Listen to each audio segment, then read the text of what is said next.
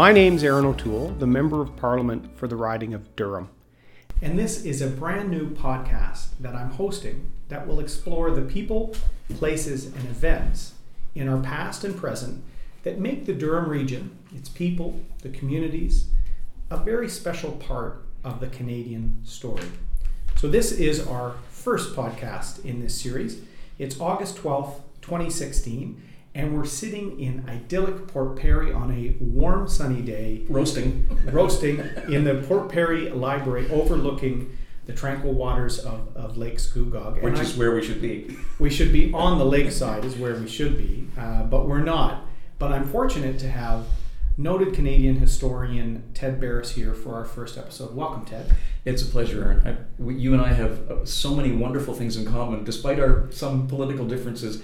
Whenever you and I talk history, it's a delight, it's a treat, and and um, I'm so thrilled you're doing this. Uh, we'll talk some more about the concept and where it can go, but this is so imaginative, such a great idea, and um, there are so many people in our communities some of, whom are gone, and we'll mm-hmm. talk about, but others who are alive today that give these kinds of uh, chances to talk about history lots of life because there's still lots of witnesses.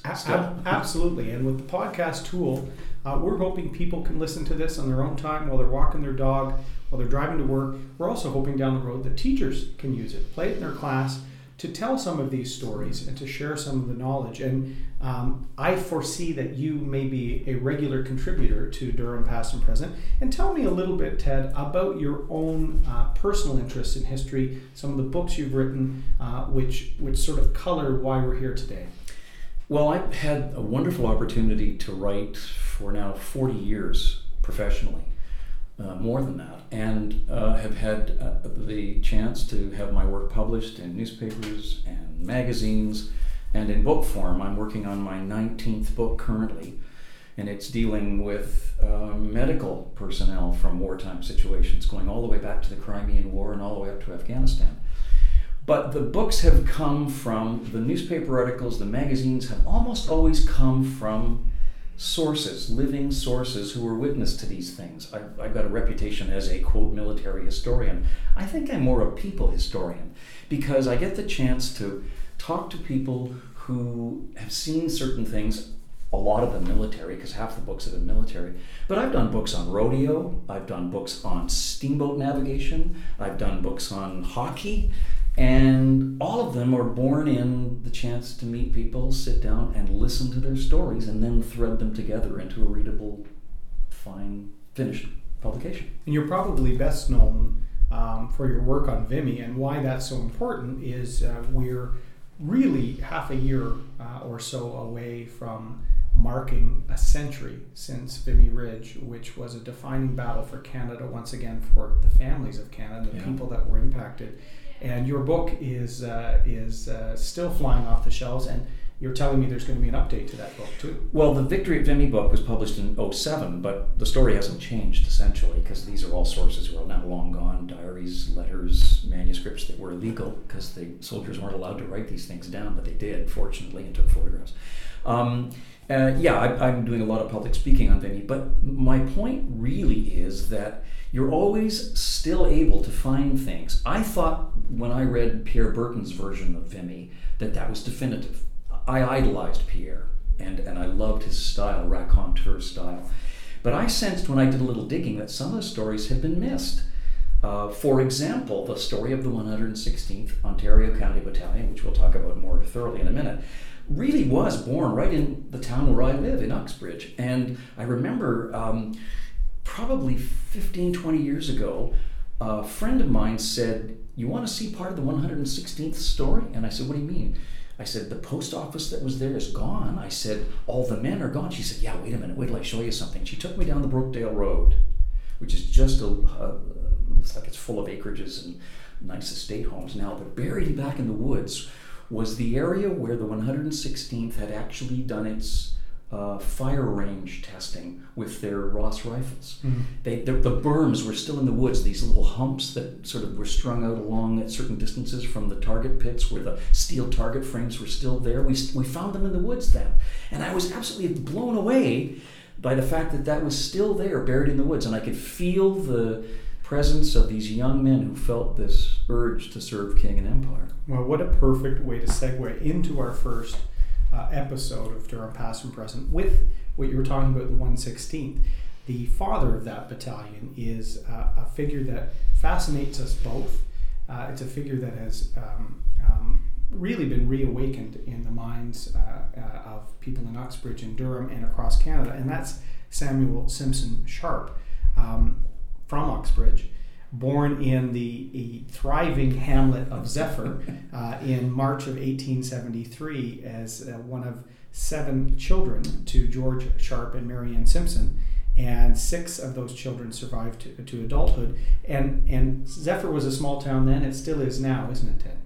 Yeah, and that's the beauty of so many of these places, whether it's the berms of the woods where the shooting range was, or Little Zephyr, or even Uxbridge and Port Perry. There are elements of our towns that still have that flavor of pre 1900 and post just immediately following the Edwardian era leading up to the First World War. Um, you go to Zephyr, and there's some little old century home still there. You, the agrarian connection that the town, the, the village has to its surrounding area remains, as is the case with Uxbridge. Um, and then you can you can probably I don't know, but you could probably go to the to the family home still and find in Sharpe's family home there. He left uh, Zephyr, uh, went off to school in Toronto to university, became a lawyer. Uh, fell in love with the granddaughter of Joseph Gould, who operated the uh, uh, Mansion House Hotel on the main street in Uxbridge. Uh, Mabel, and they were married, Mabel Crosby. Uh, and then, of course, as the town solicitor, he grew into the community's activities, uh, found a calling in serving and ran for office, as you know, and had some extraordinary experiences as an MP, but very much rooted in the town and its day to day life, whether it was out in the country, in the farm country, or in the town and its mm-hmm. administration. And what was interesting of this small hamlet, um, parents who raised uh, strong children, um, you know, deep in faith, deep in God and country at the time.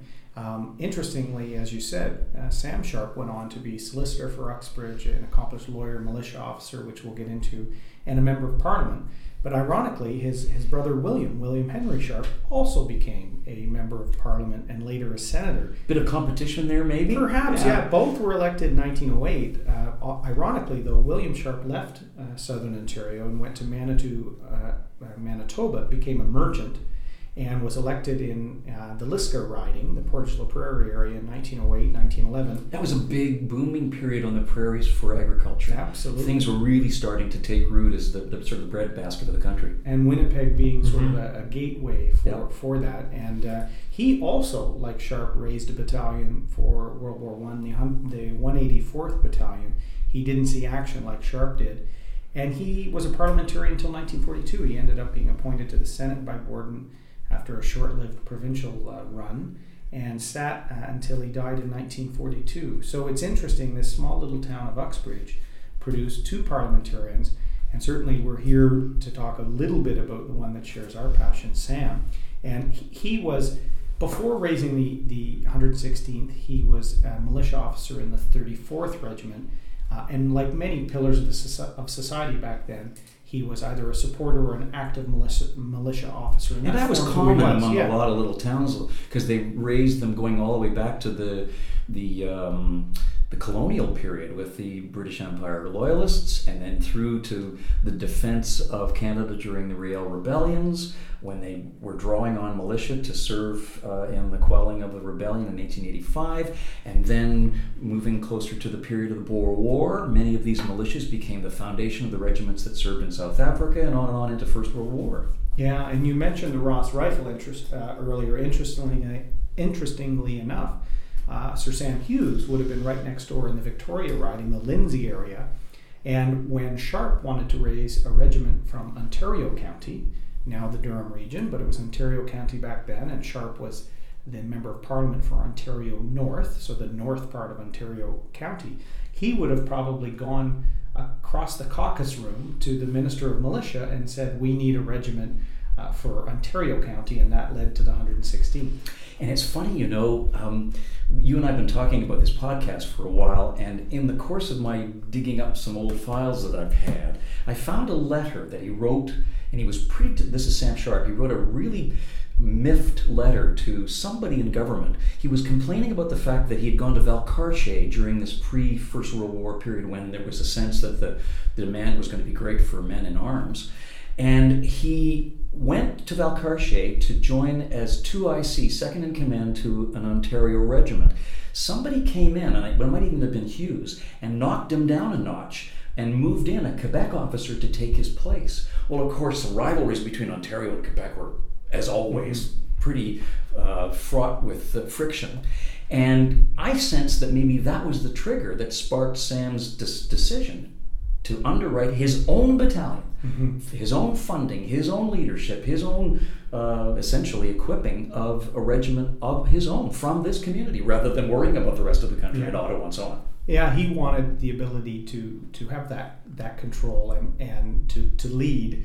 And the 116th, which is now uh, the the early uh, early form of what is now the Ontario Regiment, still proudly serving uh, Canada and the Durham region.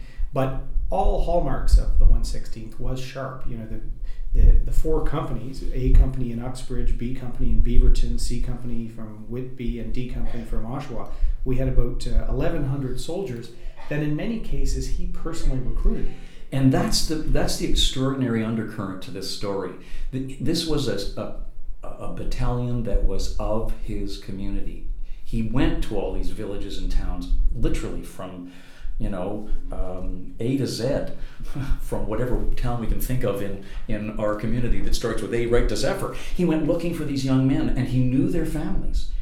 And in a way, I think, Erin, this was kind of his downfall. Yeah, he was, was so he was so close to these young men that when they began to die in battle, as they would, and they did in extraordinary numbers, he felt personally responsible for their loss. But initially, creating this sort of sweep across the region to bring them in with this fervor and this passion to serve king and empire and often this great adventure, um, he was the spokesman, and so he was therefore responsible. Not just because he was the lieutenant colonel, but because he knew each of these men specifically. I, I think of one note in particular, uh, not long after they had arrived um, at uh, Vimy, and um, there's one young man whose name I have in here. He's, he, he was lost. Yeah, their first casualty. Um, Sharpe has to write home to the family of Private George Hudges, who was the battalion signaler, probably a number, number of signalers. But in this case, the, the battalion had been billeted in a barn, and he was uh, injured very severely in a shell attack, shelling attack, lost both arms, and died. And he had to write home to his parents that this man was lost. And he wrote uh, in quotes, a smart and gentlemanly young man. That's the best I suppose you could say mm-hmm. about losing a man so horribly. Well, and we saw the mel- melancholy uh, set in with Sharpe later on. And as you said, the, the seeds of his sad demise were really sown in the fact that this was his regiment. They were his boys. And mm-hmm. in many cases, he would have talked to the families, the, the, the spouses, um, before they were going off to war. And what I always found, speaking as, as the modern day MP for a time for the same part of the same geography, somebody who was a lawyer and, and served in the military, um, I was always fascinated by Sharpe. He was elected in 1908 as the parliamentarian. He keep, kept practicing law, kept uh, his militia duties. Ironically, and I joke, in 1911, his number one pillar for running was Senate reform. um, 100 years later, we're, we're still wondering about Senate reform. And then one of his unique distinctions, he was the only sitting member of parliament re elected in the December 1917 election while he was fighting in France. It's really quite remarkable that he, uh, the people of Ontario North, Uxbridge and, and surrounding area, um, sent Sharpe back while he was fighting. I think it's a remarkably uh, interesting and little known footnote of history. It's the chemistry of his connection to the town. You mm-hmm. know, all the things we've been talking about roots him here and makes him the favorite son. Absolutely. In so many ways. So they they deployed the 116 deployed with Sharpe, and then saw some tremendous action in places. Baptism at fire at Vimy. At Vimy, yeah. And Avion. Do you want to speak for a moment on any of that uh, that period for the battalion and for Sharpe? They were known as the Baby Battalion. They arrived at Vimy in the fall, I think in December of 1916, and of course, about that time, something magical is happening with the Canadian Expeditionary Force. All the Canadians are now together for the first time in an operation that is theirs alone to conduct, and that is to take the Ridge. They had always been farmed out to the French colonial battalions, the British battalions, and then split up. The Umpty Umps, they were known. Mm-hmm. But the baby battalion arrives at Vimy just as the entire behind the lines area at Vimy is being reconstructed in preparation for the battle. And they're in charge of repairing communication wires, the underground wires that were laid behind the lines. And in fact, in on the first day at Vimy, at the end of the battle, they didn't get a chance to fire a shot and yet, at the end, as the battle is ending on the first day, April the 9th, 1917, their men, the, they get the call, the 116th, that goes out and has to repair lines. And 20, 25 men are killed or wounded in that first day, just repairing wires. Mm-hmm. This is an indication of how horrific the casualties will be uh, for the battalion and the kind of mental strain and stress that uh, Colonel Sharpe is going to have to face. And that, and, and that leads to what we touched on earlier, uh, where you talked about the first casualty of the 116th. Once we hit Vimy, uh, and there's notes in the Ontario Regiment's history about stirring speeches Sharpe gave to, to uh, improve the morale of his troops. But the toll of the losses, I know the, the letter he wrote, the widow of uh, Lieutenant Thomas Walton, um, was particularly uh, telling and showed how the mental state of Sam Sharpe was, was breaking down. He had attended Walton's wedding before the 116th deployed, and then he had to write the widow. Um, and you could see where he said he was unsure about being capable of, quote, carrying on because of the loss of so many fine men.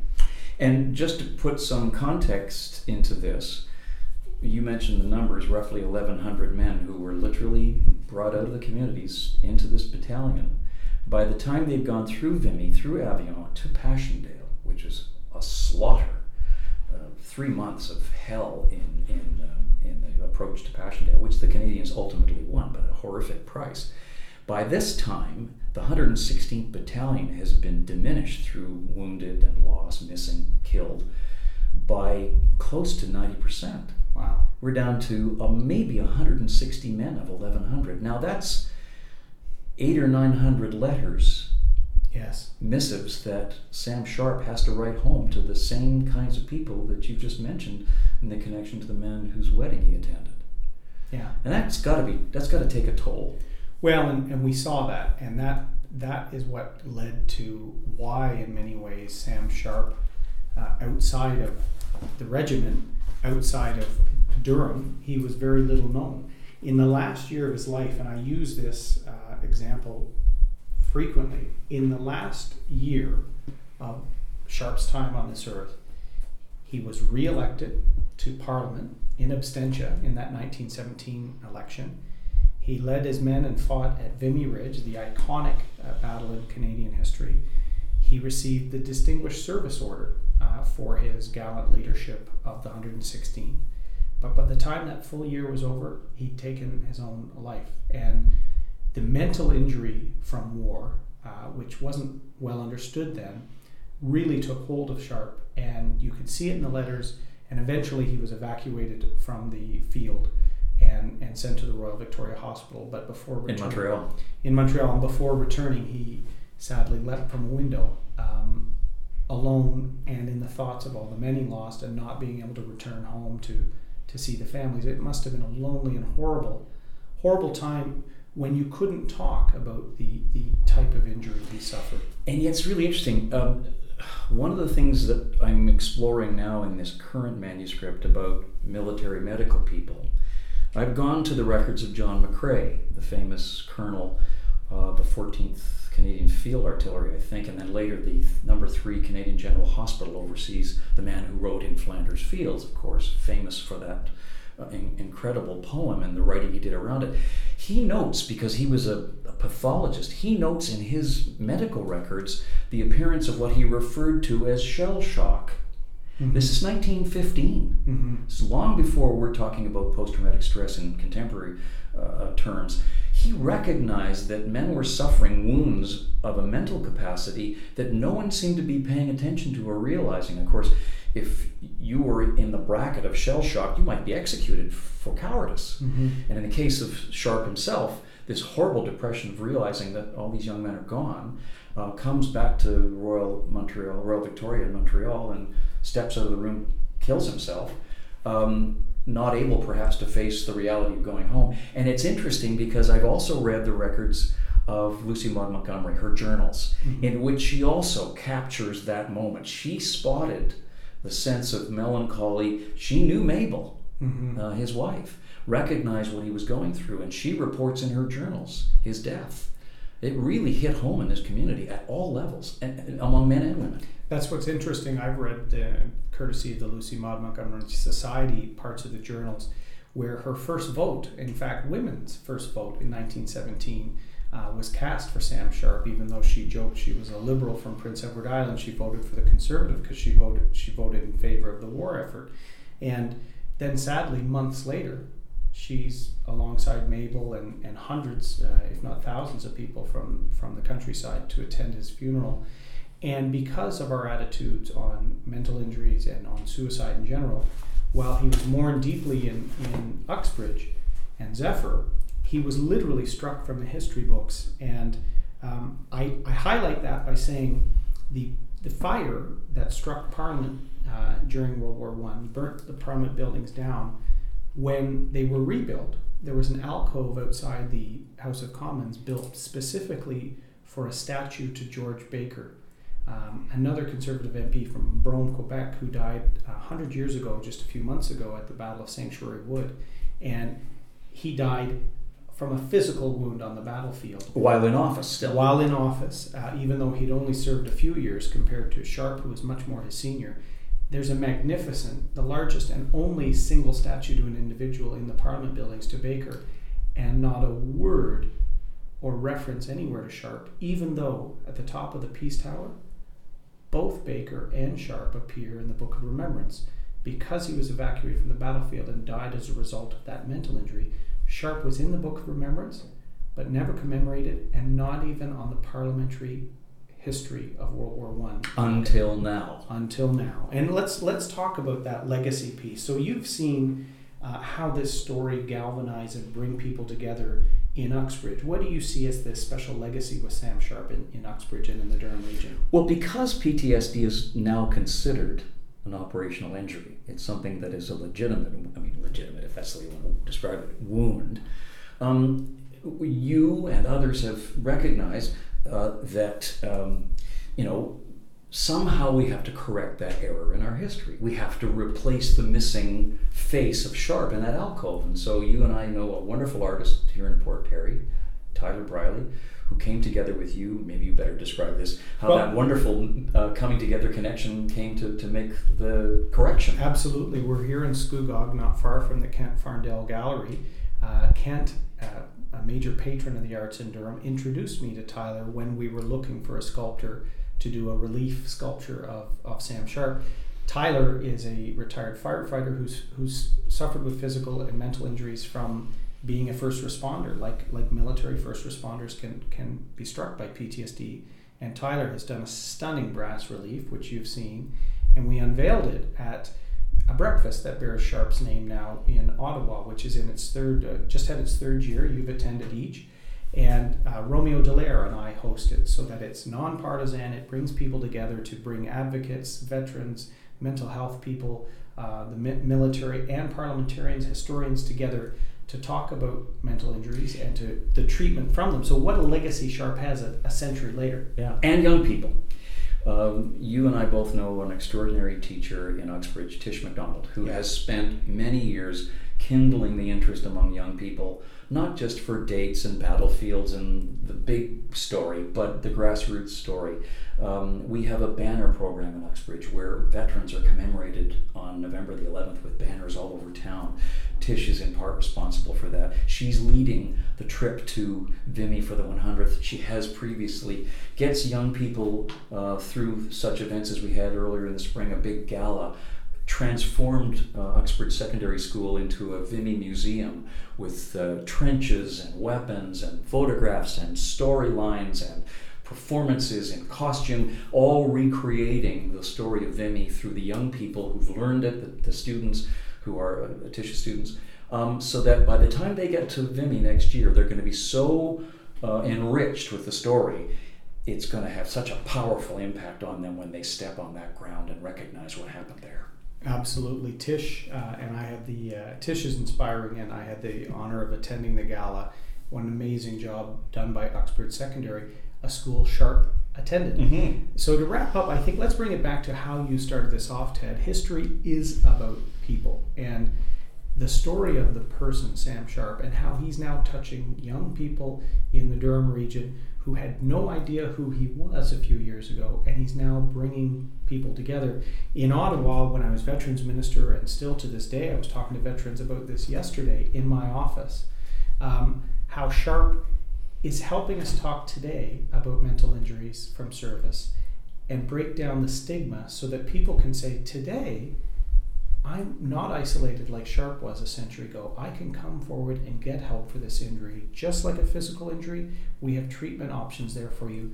Just make sure you come forward. So what a what a tremendous legacy that Sharpe leaves us, not only here in Durham, but but for Canada. And when people such as Tish and Tyler and others who have passed the torch to young people to recognize this history, and then they go to places such as Vimy or the Somme or even the battlefields of, of Normandy, and they see the tombstones where the epitaphs of 18 and 19 and 20 year old Canadians are laid bare in front of them, and they recognize, oh my God, that could have been me.